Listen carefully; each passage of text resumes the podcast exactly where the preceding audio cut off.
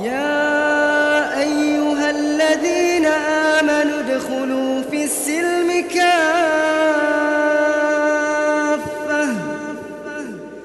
ادخلوا في السلم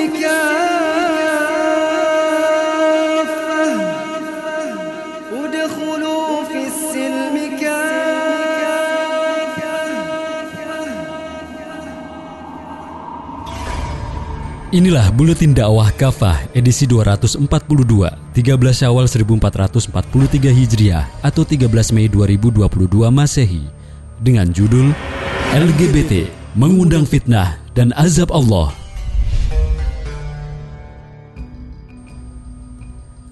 Eksistensi kaum Sodom lagi-lagi dikampanyekan, kali ini oleh Deddy Corbuzier. Dalam podcastnya ia mengundang pasangan gay yang sudah menikah di Jerman.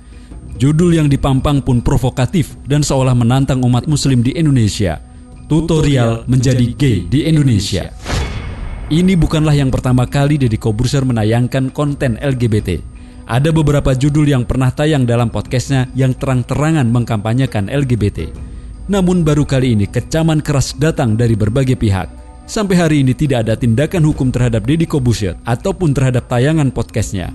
Seolah-olah hukum di negeri ini menyetujui atau bahkan melindungi eksistensi perilaku keji dan gerakan mengkampanyekan LGBT. Menyimpang dan merusak. Pertama, ditinjau dari sudut mana pun, LGBT, lesbian, gay, biseksual, dan transgender adalah fitnah atau bencana, bukan fitrah. LGBT justru merupakan penyimpangan dari fitrah manusia. Fitrah manusia jelas terdiri dari laki-laki dan perempuan dengan organ reproduksi yang tak bisa dipertukarkan atau diganti. Misalnya pada kaum perempuan, Allah Subhanahu wa taala menciptakan rahim, sel telur, kelenjar prolaktin yang nantinya membentuk aksi. Adapun lelaki memiliki hormon testosteron dan sel sperma. LGBT tidak ada kaitannya dengan manusia yang diciptakan dengan kelainan ganda atau hermaprodit atau dalam fikih disebut sebagai khunsa atau banci sebagaimana klaim sebagian pendukung LGBT. Mereka membajak bahasan kunsa para fukoha untuk melegitimasi kaum LGBT. Kunsa yang dibahas dalam fikih bukanlah berperilaku sebagai gay atau lesbian, melainkan orang yang memang secara fisik memiliki dua kelamin tentang Hunsa, Profesor Dr. Rowas Kolahzi menyatakan adalah orang yang mempunyai alat kelamin laki-laki dan alat kelamin perempuan atau orang yang kencing melalui suatu saluran sementara dia tidak mempunyai alat kelamin laki-laki dan alat kelamin perempuan. Para fukoha membagi khunsa menjadi khunsa muskil, yaitu orang yang mempunyai kelamin ganda dan dua-duanya berfungsi, atau sebaliknya, tidak mempunyai kelamin sama sekali. Dan yang kedua, khunsa ghair muskil, yaitu orang yang mempunyai dua kelamin ganda tetapi secara definitif jelas. Jika yang berfungsi kelamin laki-laki, dia dihukumi laki-laki. Jika yang berfungsi kelamin perempuan, dia pun dihukumi perempuan. Tentang khunsa muskil, jumhur fuqaha berpendapat, jika sebelum balik ia kencing dari kelamin laki-laki, maka dia dihukumi laki-laki. Tapi jika dia kencing melalui kemaluan perempuan, maka disebut perempuan. Namun setelah balik, kondisinya tampak dengan salah satu ciri yang menonjol, jika dia keluar jenggot, mengeluarkan sperma melalui testis, atau bisa menghamili perempuan, maka dia dihukumi laki-laki. Begitu juga ketika tampak ciri-ciri keberaniannya, sikap kesatria, dan sabar menghadapi musuh, maka ia menjadi indikasi kejantanannya. Ini sebagaimana yang disebutkan oleh Imam Asyuyuti menukil dari pendapat Imam Al-Isnawi. Kedua, tujuan penciptaan manusia dengan kelamin pria dan wanita adalah agar manusia berketurunan. Lihat Quran Surat An-Nisa ayat 1. Sementara kaum gay dan lesbian tidak mungkin mendapatkan keturunan. Pasangan seperti ini yang menginginkan anak biasanya mengadopsi anak dari pasangan lain atau melakukan sewa rahim. Ini berarti menambah kerusakan karena mengacaukan nasab anak yang juga diharamkan oleh syariah Islam. Ketiga, perilaku gay dan lesbian terbukti menyebabkan maraknya sejumlah penyakit kelamin – Badan Kesehatan Dunia yang menangani epidemik AIDS atau UNAIDS melaporkan bahwa di seluruh dunia perilaku gay berpotensi 25 kali lebih besar tertular HIV. Penelitian yang dilakukan Cancer Research Inggris juga menemukan bahwa homoseksual lebih rentan terhadap kanker, terutama kanker anus, karena perilaku seks menyimpang yang mereka lakukan. Penularan berbagai penyakit ini semakin cepat karena kaum gay dan lesbian terbiasa bergonta-ganti pasangan – sebuah studi menyebut seorang gay punya pasangan antara 20 sampai 106 orang per tahunnya. Adapun pasangan zina atau pasangan heteroseksual tetapi di luar pernikahan tidak lebih dari 8 orang seumur hidupnya. Bahkan ditemukan bahwa sekitar 43% kaum gay tersebut selama hidupnya melakukan homoseksual dengan 500 orang bahkan lebih. Ini adalah hal yang sangat mengerikan bagi masyarakat.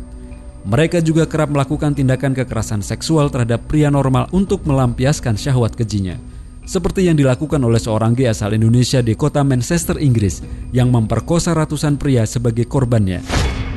Demikianlah di antara fitnah atau bencana mengerikan akibat perilaku LGBT. Islam solusi terbaik. Pantas Islam mengharamkan perbuatan liwat ini dan mengkategorikannya sebagai dosa besar. Allah Subhanahu wa taala menyebutkan dalam kemarahan Nabi Lut alaihissalam kepada kaumnya penduduk Sodom karena kekejian mereka melakukan hubungan seksual dengan sesama jenis, bukan karena kemungkaran yang lain sebagaimana tudingan sekelompok tokoh pembela LGBT. Allah Subhanahu wa taala berfirman yang artinya, "Kami juga telah mengutus Lut kepada kaumnya. Ingatlah tatkala dia berkata kepada mereka, "Mengapa kalian mengerjakan perbuatan keji liwat itu yang belum pernah dikerjakan oleh seorang pun di dunia ini sebelum kalian?" Sungguh kalian mendatangi lelaki untuk melepaskan nafsu kalian kepada mereka, bukan kepada wanita. Kalian ini adalah kaum yang melampaui batas. Terjemah Quran Surat Al-A'raf ayat 80 sampai 81. Imam At-Tabari menyebutkan bahwa Nabi Lut alaihissalam mencela kaumnya karena perbuatan mereka, yakni lelaki mendatangi lelaki pada dubur mereka atau sodomi.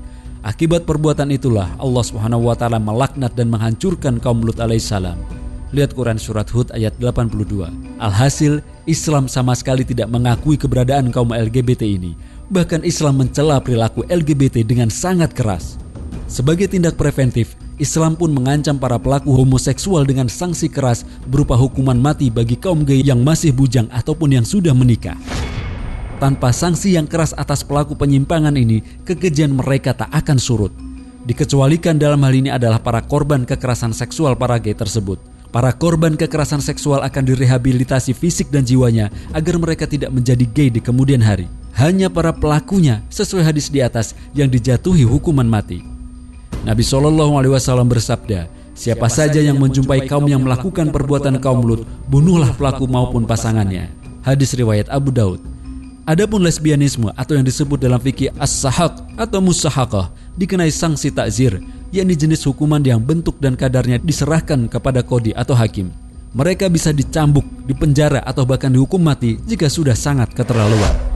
Islam pun mengharamkan kampanye, propaganda, atau apa saja yang berisi seruan terhadap perilaku busuk ini. Islam akan mengharamkan LSM, influencer, penulis buku, atau siapa pun yang terlibat dalam gerakan mendukung dan menyebarkan paham LGBT mereka juga akan dijatuhi sanksi keras jika melakukan propaganda LGBT. Mereka yang secara terang-terangan menghalalkan LGBT yang telah jelas diharamkan syariah sudah batal keimanannya.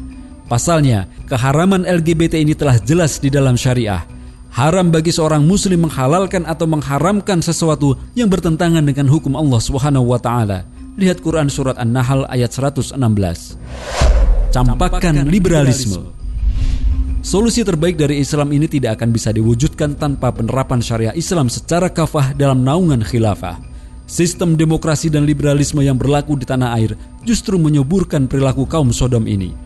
Atas nama kebebasan dan HAM, warga diberi kebebasan orientasi seksual termasuk menjadi gay dan lesbian.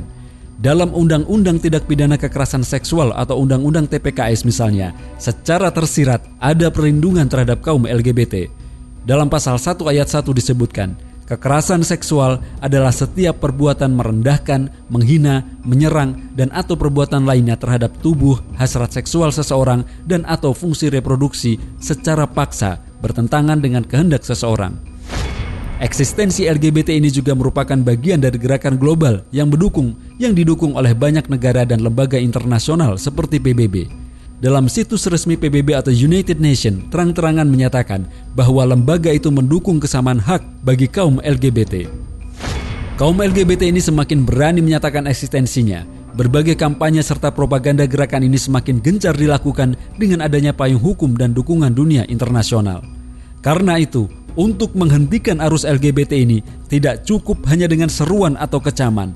Harus ada kekuatan politik dan hukum yang melindungi umat mengharapkan kehidupan sosial yang bersih dan sesuai fitrah sebagaimana tuntunan Allah Subhanahu wa taala tak mungkin terwujud tanpa penerapan syariah Islam secara kafah dalam naungan khilafah. Wallahu a'lam bishawab.